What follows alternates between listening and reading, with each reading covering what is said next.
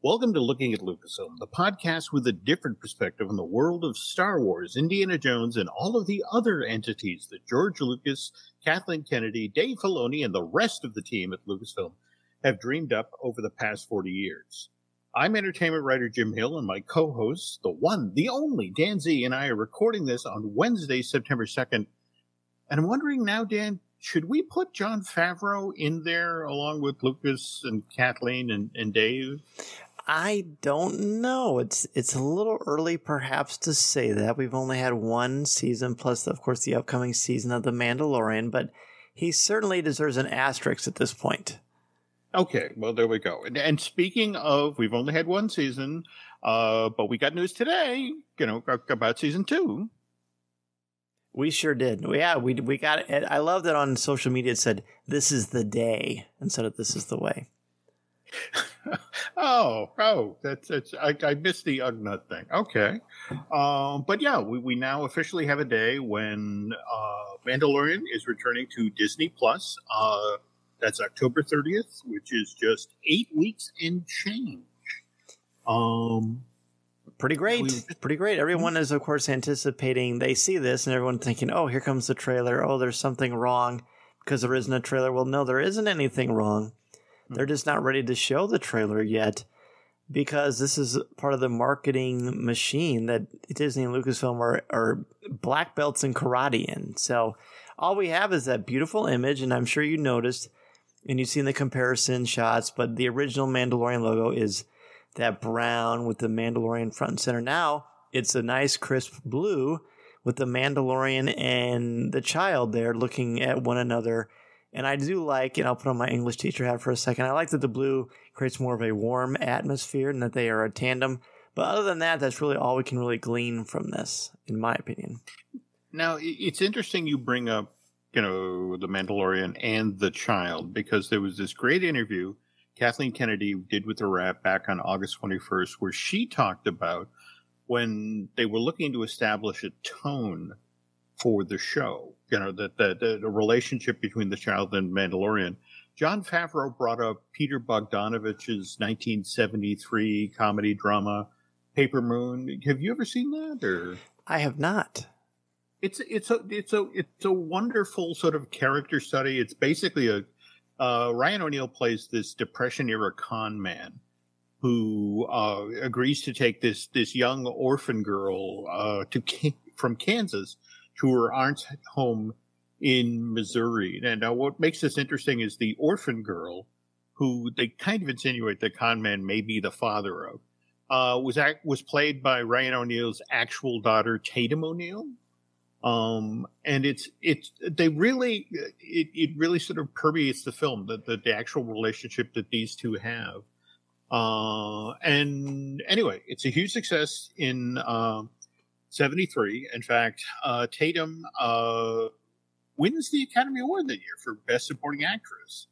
And because this is the 70s and, you know, things like MASH or hit television series, uh, ABC decides to develop a, um, a, a, sitcom of, of, of Paper Moon, uh, which it debuts on that network in September of uh, 1974. So literally, you know, 15 months after it's in theaters, it's on ABC. Uh, but instead of Tatum O'Neal playing the the young orphan girl, they get Jodie Foster. And what I've always found fascinating about this is that this the series is very short lived. Dan only runs till January of '75, and so she finishes working on the sitcom, and the very th- next thing that Jodie goes up for is Star Wars um, you know, she's she she's one of the the folks that George Lucas looks at for for Leia, and I, I think as we were pre gaming, you wanted to point out there were a number of people that George looked at for Leia, right? Yeah, quite a few people. She was she was in the mix. I don't know how strongly they ever considered her, but I mean, I guess I guess now we look at it sort of it was Monday morning quarterbacks because of the oh, yeah. the incredible amount of work and body of work that Jodie Foster produced and, and acted in, but it is pretty great. I mean, talk about, I mean, if ever there was a movie that lent itself to trivia, it's the original Star Wars. Oh no, no, absolutely, absolutely. But what I what I find fascinating is that, um, evidently, and, and this was during a time when George was thinking, okay, may, maybe Leia could really, really be young, and that would be an interesting bend on the story. And that was what was appealing about Jodie. She was only 13 and a half when she's, uh, or, or, she would have only been 13 and a half when they were filming. Uh, it started filming in March of 76. Um, but, but I forget who pointed out to him. It's like, look, child labor law. She can only be on the set for so many hours a day. Uh, this is a giant effects picture. You know, uh, maybe we should go with somebody a little older. And Carrie Fisher, who's going to be 19, uh, you know, again, this wouldn't this wouldn't be an issue at all. And so, long story short, we got you know we got Carrie Fisher, who you know became the Princess Leia and the General Organa we love today. Uh, and Jodie, as you mentioned, went on to have uh, you know a ridiculously successful career. But what I've always found funny, um, well, uh, two things. One is that uh, you know Jodie doesn't get Star Wars because of child labor laws, but she gets Taxi Driver, where she plays a child prostitute and is on the set of this violent R-rated film. Yes. Uh, but the very next movie she lands is a, a, musical called Bugsy Malone, which is shot by Alan Parker in London at Pinewood Studios in late 75 and early 76. And it actually, again, George was right. The production ran long because the cast of this musical was entirely children. So they were constantly coming up against the child labor laws. Um, but anyway, long story short, um, they finished production in, you know, the late winter, early spring of 76. And as they're tearing down the sets of Bugsy Malone, what sets are being loaded into the sound stages of Pine, Pinewood? But Star Wars sets. So, uh, you know, I mean, uh, there's so much overlap. Yes. Uh, and, and, speaking of overlap, though, the other thing that uh, I, I, also found fascinating is that I think you and I have talked about this. That George was looking for that just that right mix for Leia and Luke and Han. He tried different combinations of, of performers working together. Uh, was it Christopher Walken and Amy Irving, who were one set of uh, Han and Leia. I, believe so. And then um, Cindy Williams mm-hmm. and uh, William Katt. Yep. Yep. Yeah. Well, Drew the, Taylor. I love about, yeah. Oh, what I love about this though is supposedly again to sort of play up the age difference. Uh, when he was looking at Jodie Foster as a possible Leia. The Han for that grouping was supposedly Nick Nolte, who, you know, again, didn't get the part either, but 44 years later, you know, here he is part of The Mandalorian as the voice of uh, Cooley? Kuiil. Kuiil. Cleo. Cleo. Kuiil. Uh, the Ugnaught. Yeah. Um, Not Cleo but, the cat. Know. Kuiil. Again, you know, that it's not like this is my job. You know, that, that I should be learning these names. That's okay. So, all right. Anyway, um, speaking of, of limited series at Disney, I don't know if you also saw that that there there was some info about uh, out there about uh, the Obi Wan Kenobi limited series. Um, no, do tell. Well, it's um, again we've got Deborah Chow who directed two episodes of The Mandalorian, who's the you know the, the director all the way through for for this limited series, uh, and she says it's kind of interesting. She she she admits that this experience going in is going to be different, be, you know, just in terms of the sheer workload, and also, frankly, she's going to miss having the team. Um, that well, remember when we were watching the Disney Gallery, the Mandalorian show, and group that sat around the table there razzing on each other. Um, you know, Deborah's by herself doing this one, uh, though she is working with Hossein Amini, uh, who's writing the uh, the script for uh, uh, the Obi Wan Kenobi limited series. And Hossein, in an interview with the Hollywood Reporter, was talking about how he really is looking forward to doing a, a limited series with this character as opposed to something like a 2018 solo a Star Wars story. And he just talked about the fact the problem with a two hour long movie is in modern Hollywood, you're expected to go from action scene to uh, action sequence to action sequence and all that. And you know, the nice thing about um, a limited series is it's going to allow the time to explore character. Uh, and also there'll, there'll, be time built in, uh, you know, for the story to breathe. And, and the other thing that Hossein's really looking forward to here is that when you watch the prequels, the, the Obi-Wan Kenobi who leaves, you know, young Luke with, you know, Uncle Owen and Aunt Beru is a very different person from uh, you know the the old Ben that Luke seeks out in A New Hope, and it's so the notion of writing for how you know the uh, Revenge of the Sith Obi Wan becomes old Ben. Um, that's what that's what they're genuinely looking forward to. That transition is key, and that's one of the reasons why I think the season three episode or the season three episode Twin Sons from Star Wars Rebels, where Stephen Stanton voices uh, Obi Wan Kenobi, the way that he acts, even the way he he changes the movement of his saber from an attack mode to a sort of a defensive position, is is mm-hmm. something of an indicator of transition from Ewan McGregor to Sir Alec Guinness and that's just done in a couple of minutes. So there, there's definitely something there for them to work with and build upon. But that's the episode where, uh, again, if you haven't seen it, folks, I don't really want to spoil this, but this is where Darth Maul meets his end, right? And, right. I think you just spoiled it. Yeah. well, it's been out for a long I'm time. Not, have I pointed out I'm not really good at this job? no. I, no one's going to believe that. Uh, everyone loves you, and they should. Oh. Um, but no, I think I think that that one is such a, a wonderful episode, and, and it's it does sort of culminate in what happens with Darth Maul or Maul, I guess, mm. at that point. But it really does to me. That's a perfect snapshot of what we're talking about here with who is building upon this story and how they're making it work. And and like you, we joked around at the beginning of the show there are more cooks in the kitchen than we realize, and they are making some magic.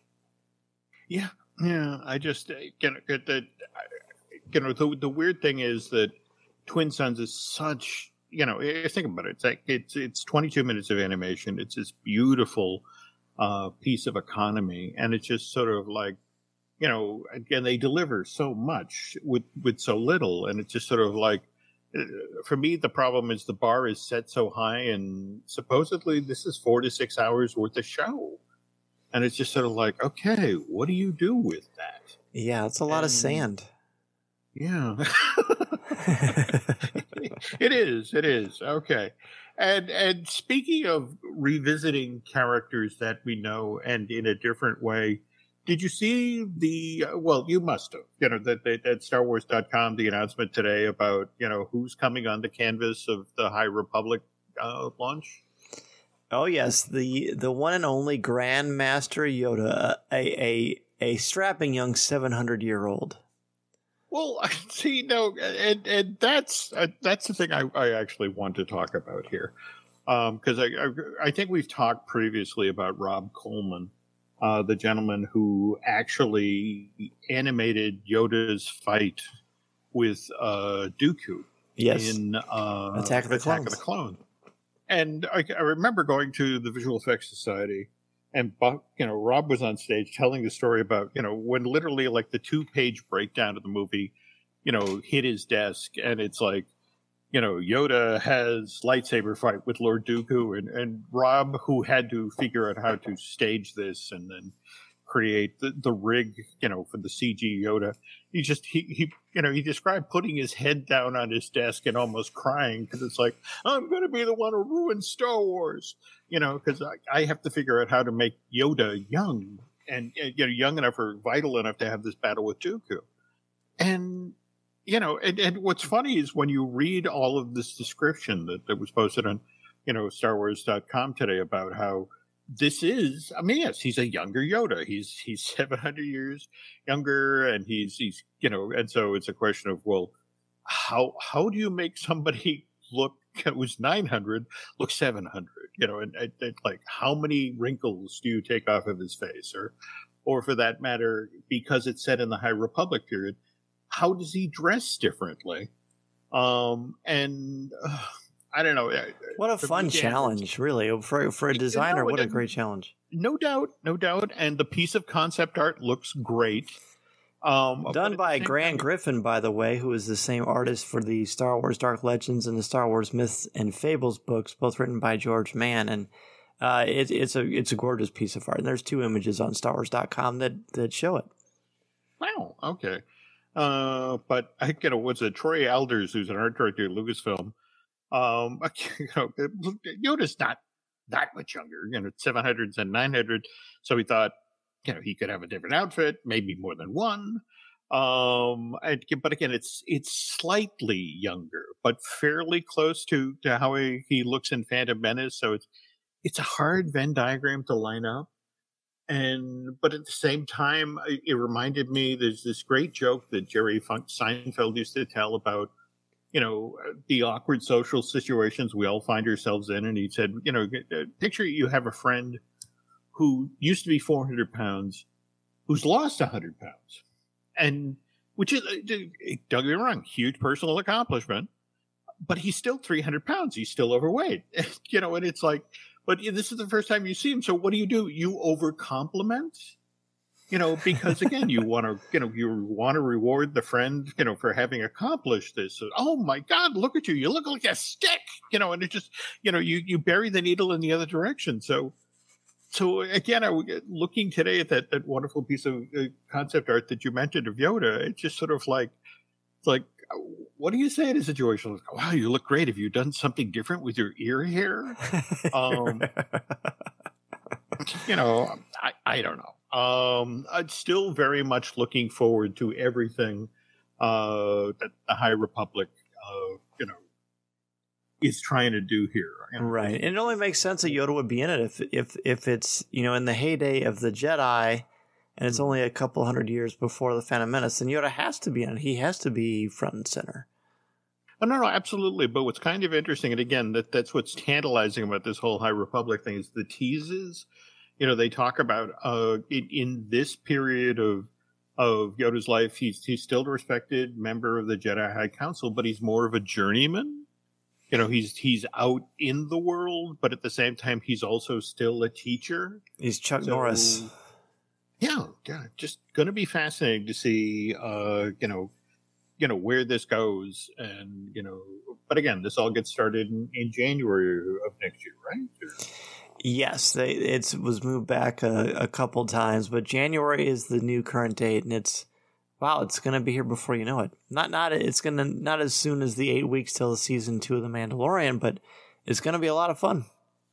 Mm, can't wait, can't wait. Okay, so now we were just talking about folks who changed up their looks, and uh, Daisy Ridley, after she completed working on Rise of Skywalker, changed up her look a little bit. Um, and in fact, she just did uh, an interview, I think, with with EW, where she talked about how um, because right after that J.J. Abrams movie came out, she wasn't getting cast in anything. And, you know, uh, in a weird sort of way, she said it was actually a good thing. Uh, the quote here is that, that, you know, she said it was, she was forced to slow down. So it was good for me mentally because Star Wars had been such a big thing in my life. Um, but she talked about at the beginning of this, this year, 2020, nothing was coming through. There were loads of things that she auditioned for and then didn't get. And she's like, oh, now no one wants to employ me. Uh, but then she had that, she had that moment. And, but then she said, well, everything in its right time. And, um, and let's be completely honest here. COVID, uh, you know, which has impacted everything in the industry, probably impacted this as well. Uh, but she's since, uh, Daisy since landed a role uh, in Chaos Walking, where she's going to be playing alongside, or uh, opposite uh, Peter Parker, uh, you know, uh, Tom Holland. Oh, that's going to be great. That's a great combo. Yep. And she also is doing some voice work now. There's a new Xbox PC game, 12 Minutes, coming out, and that that's that's a very lucrative area for actors to be in right now. But certainly, um, Daisy had um, a great working experience in the Star Wars trilogy. On the other hand, John Boyega, if we're to go by some of the quotes that popped up online today, maybe did not. Um, but Dan and I will talk about that in just a moment. And we're back.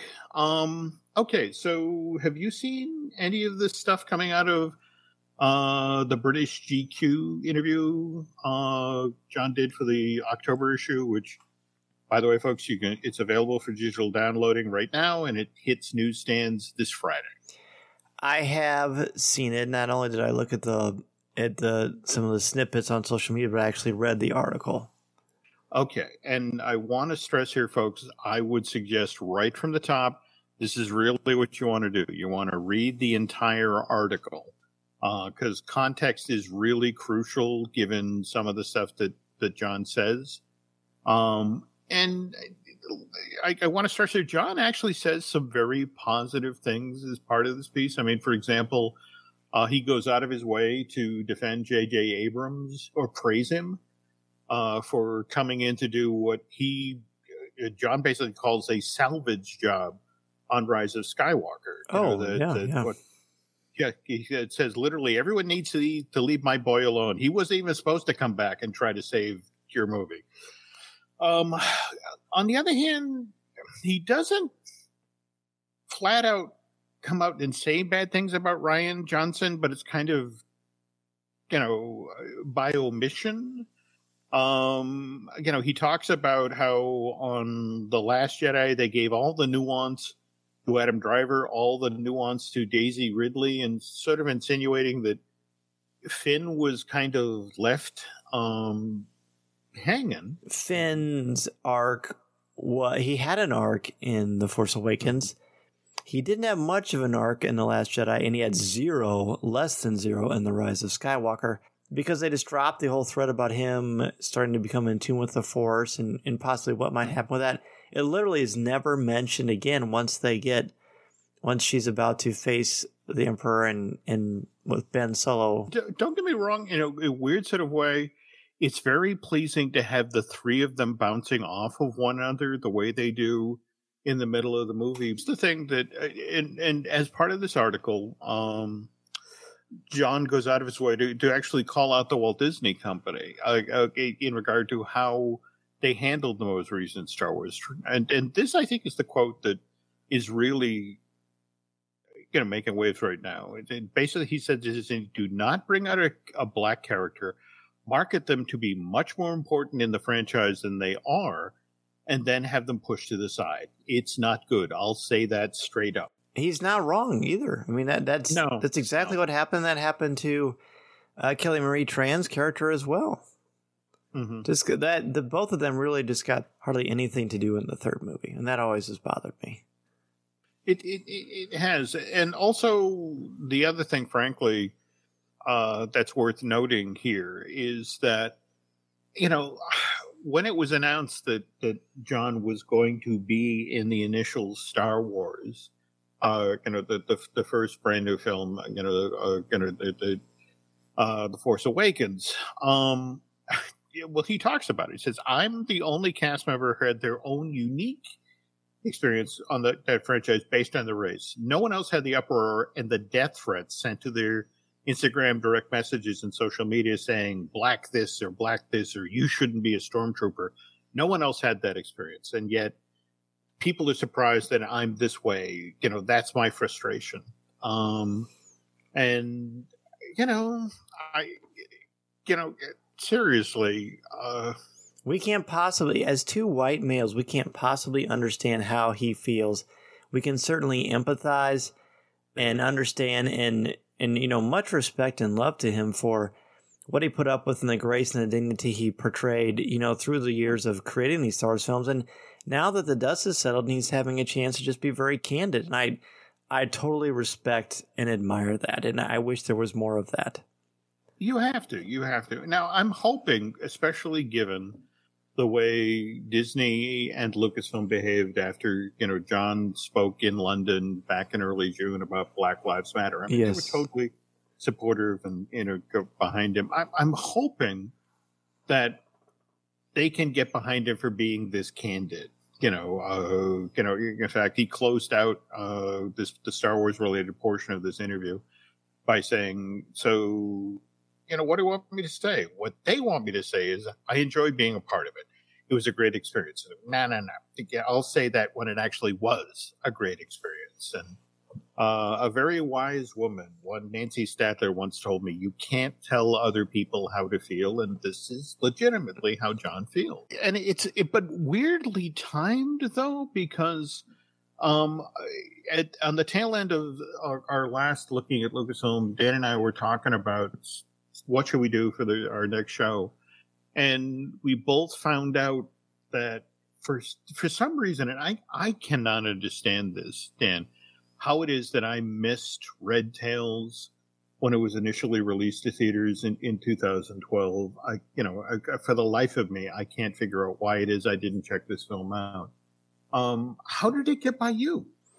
I remember it being out, and I remember wanting to see it because George Lucas was attached to it. But by the time I got around to it, that was actually around the time when I was planning proposing to my wife and oh. then and then when we ended up getting married so i think that was probably what was on my mind first and foremost but i always did want to see it and now i can say that i have okay well let, let, let me officially absolve you, you know, that's the ultimate get out of jail free card right there i was getting ready to propose my wife it's like you're off the hook me on the other hand i have no excuse and which is why I was embarrassed. I, you know, this movie, by the way, folks, is available. It was a, it released through 20th Century Fox, so it's now part of Disney's film library. You can watch it on Disney Plus uh, whenever you want. And I cannot stress highly enough that you should go see, watch this movie immediately. I was floored. It's very, very powerful, very entertaining.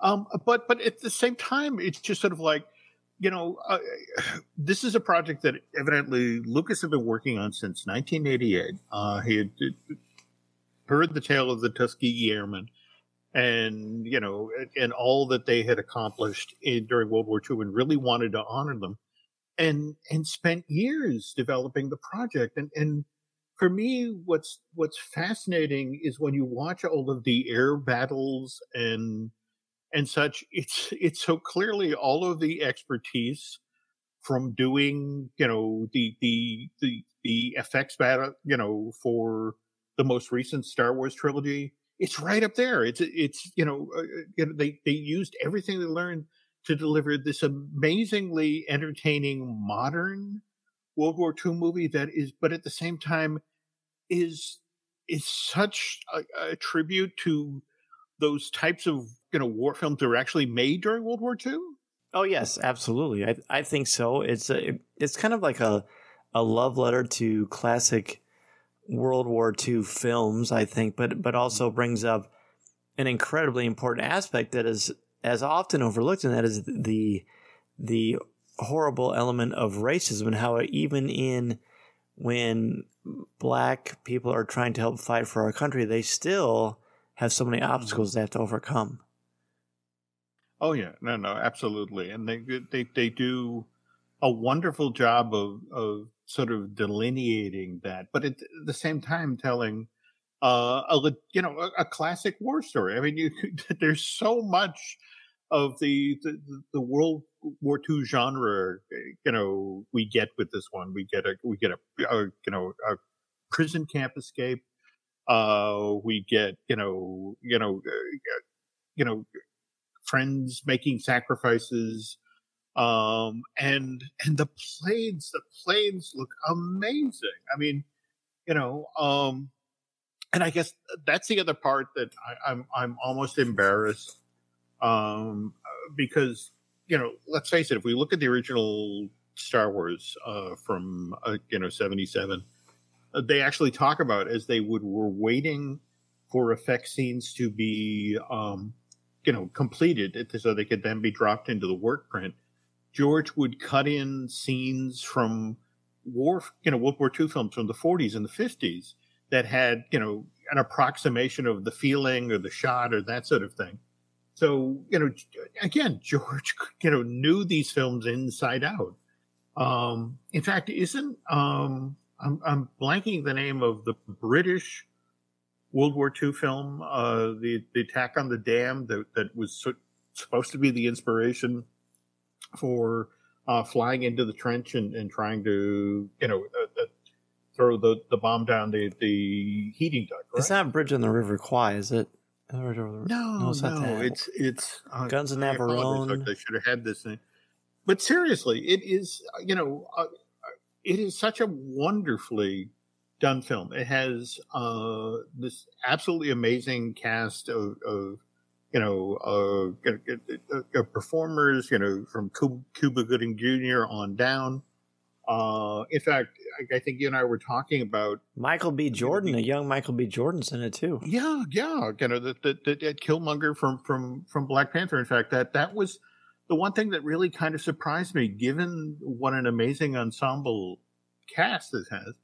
Uh, you know, I, I, was honestly kind of surprised not to see Chadwick Boseman uh, among the cast. And same here. Um, yeah, and again, that that was another sad loss. Um, just this past week. But oh, that um, that really that really affected me. That was terrible. Yeah. No, no, absolutely, absolutely, and you know, then you know, you know, when you factor in what an amazing body of work you know he put together in you know and the, you know in in such a short time and to lose him at just 43 years of age did you see um, harrison ford talking very highly about him because of the film 42 that they were starting together Oh, that's right. That's right. He played the owner of the ball club, right? That's right. Yeah, there was this thing I believe with the Hollywood Reporter the other day where he he talked about Chadwick Boseman and, and what kind of man he was, and uh, it, it's it's very moving. I highly encourage you to to look it up. But it it was it really spoke very beautifully about Chadwick. Okay, well, you know, speaking of things to, to, check out, seriously, folks, you know, this coming Labor Day, uh, if you are looking for something to sit down with the family and watch, Red Tails, and again, it's it, you know from 2012, and you know the the weird thing, it kind of this is film that kind of fell through the cracks because remember what was it just a few months after this was released to theaters was when uh, the Walt Disney Company bought Lucasfilm. Yes, and you know, uh, and you know, it just it, as a result of which it just got kind of overshadowed by oh, Disney's going to revive Star Wars and Indiana Jones, and uh, you know, and it was this film, and what was the other one? Strange Music, the the CG. Um, Strange Magic. Strange Magic. Uh, same thing. That, that, that kind of caught, got caught in the lurch, but, um, this is definitely a film, by the way, folks, that, that needs to be revisited, especially today. Um, so seriously, if, if you're looking for something, you know, good to watch on Disney Plus, and there's a lot of good stuff on Disney Plus, but this, uh, you know, uh, out of the, the, the 20th Century Fox catalog from 2012, Red Tails cannot express highly enough, uh, you know, that this is worth checking out. And worth um, mentioning also that while the characters are based on real people, these are not these are not uh, depictions of real historical figures. Nope, no. I, you know, again, but it, it does start with the what is it? The based on true events, and yes, uh, you know, and does then close out with mentioning you know the, the amazing record of the Tuskegee Airmen. Um, yeah, it's it's it's really it's a really wonderful way to uh, introduce your family to something historically that needs to be talked about. A lot, a lot, of brave heroes out there that people don't know about. Yeah, and and and and, again, I love that you know George put, dear Lord, okay, so if it came out in 2012, and he started working on it in 1988, that's almost 25 years. Yeah. um, and it it looks it. I mean, the the planes are amazing. Um, and, and, you know, they, they, they, they shot in Czechoslovakia to get that, that, you know, because again, it's initially the story set in, in Italy and eventually moves to, to, well, over Germany. But, um, but again, don't want to give too much away. well, spoiler, we win the war. Um, but, That's a spoiler I can get behind that's a spoiler I can get by too. But uh, but yeah, seriously, check that out. And uh, by the way, if you're also you're looking for other entertaining things to do, uh, you know, uh, this weekend, uh, you know, over the long Labor Day weekend, there of course is you know all of the the wonderful uh, you know coffee with Kenobi stuff and what have you been up to over there lately? Sure. Well, we we've spent a couple of weeks talking about celebration, both uh, reflecting on what we're going to miss the most about celebration, as well as what it's like to cover a Star Wars celebration if you were a content creator or a podcaster or what have you. So that was great. And then this week, I have Clayton Sandell of ABC News talking with me about visual effects and how they help to tell a story. And that was really, really fun as well. Oh, okay. Um, and now what about on the Patreon side of the street? Yeah, on the Patreon show CWK Prover, we we just we covered the DC fandom event in great detail, and I oh. uh, ranted for about twenty minutes about how Batman should be. Uh, so that so if you're interested in my opinion on that, be sure to check that out. And then this week, I kind of turned the tables on my co-host Tom Gross and Corey Club, and I created a series of twelve questions that I did not forewarn them about uh, ranging uh, from you know what's your favorite food to more compelling things like well i don't want to give it away but uh, suffice to say all the hosts laughed and cried during the show. It was very very powerful and i think people will enjoy it. It's a good way to get to know sort of what makes us tick. Okay and i'm sorry i have to go back. I have to ask because did did this Batman Rant have anything to do with the Flash movie that's coming, or? Uh no. I'll just send you. I can send you the audio if you want, but it's it's uh, more about how once we lose the core of who Batman is, and he just becomes pugilistic and about punching, then I feel like we've lost the essence of the character. Hmm. Okay, no, I get that. I mean, he is supposed to be a brilliant detective, and um, yes, fact, you know, the weird thing is the only time I really saw that indulged was the Batman the animated series that yes. they, they did as part of the WB. I mean, Bruce Timm you know, and Paul Dini, the be- the best version of Batman ever made that doesn't involve Chris Nolan. You're not wrong. You're not wrong. Okay. Uh, well, if you're not listening to all of the cool coffee with Kenobi related stuff, uh, we do have a few things over uh, Jim Hill Media Podcast Network. We've got Disney Dish with Len Testa.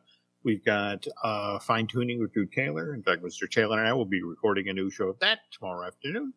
Uh, let's see. We have the Marvel Us uh, Disney podcast. In fact, Aaron and I just did a show about. Uh, it was largely about the career of Chadwick Boseman. Uh, working on a new Universal joint, um, and uh, hopefully we'll be bringing back the I Want That podcast soon, as, as soon as uh, Shelly Valladolid is up to snuff again. Um, tell you what, folks, uh, if you could do uh, Dan and I a favor, if you could head over to iTunes and rate and recommend not only Coffee with Kenobi, but also looking at Lucasfilm, that would be very helpful. Uh, if you really, really, really uh, like what you heard here tonight, if you could head over to uh, Bandcamp, subscribe, uh, you know, that helps keep the lights on.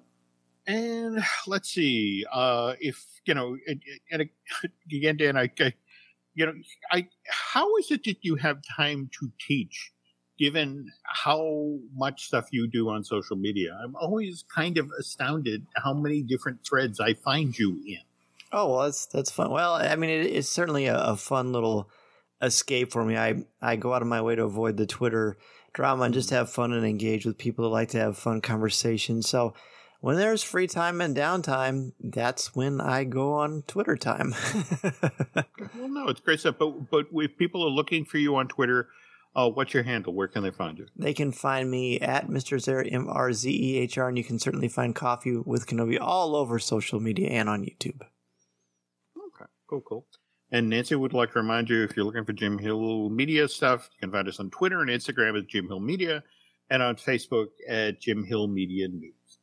And uh, again, I, I, guess that's going to do it for this week's looking at Lucasfilm, folks. But again, uh, just two bits of homework. Seriously, if you're you're seeing the John Boyega quotes, uh, honestly, as Dan suggested, the thing really to do here to understand what's going on is go to the the, the full length British GQ article and read it in context. You know, uh, or read it in full so you have context and then finally, again, if you're looking for a great film for the family uh, for this Labor Day weekend, head over to Disney Plus and you know, fire up a copy of, uh, you know, Red Tails, uh, really a you know, Lucasfilm production that, that is long overdue to be rediscovered.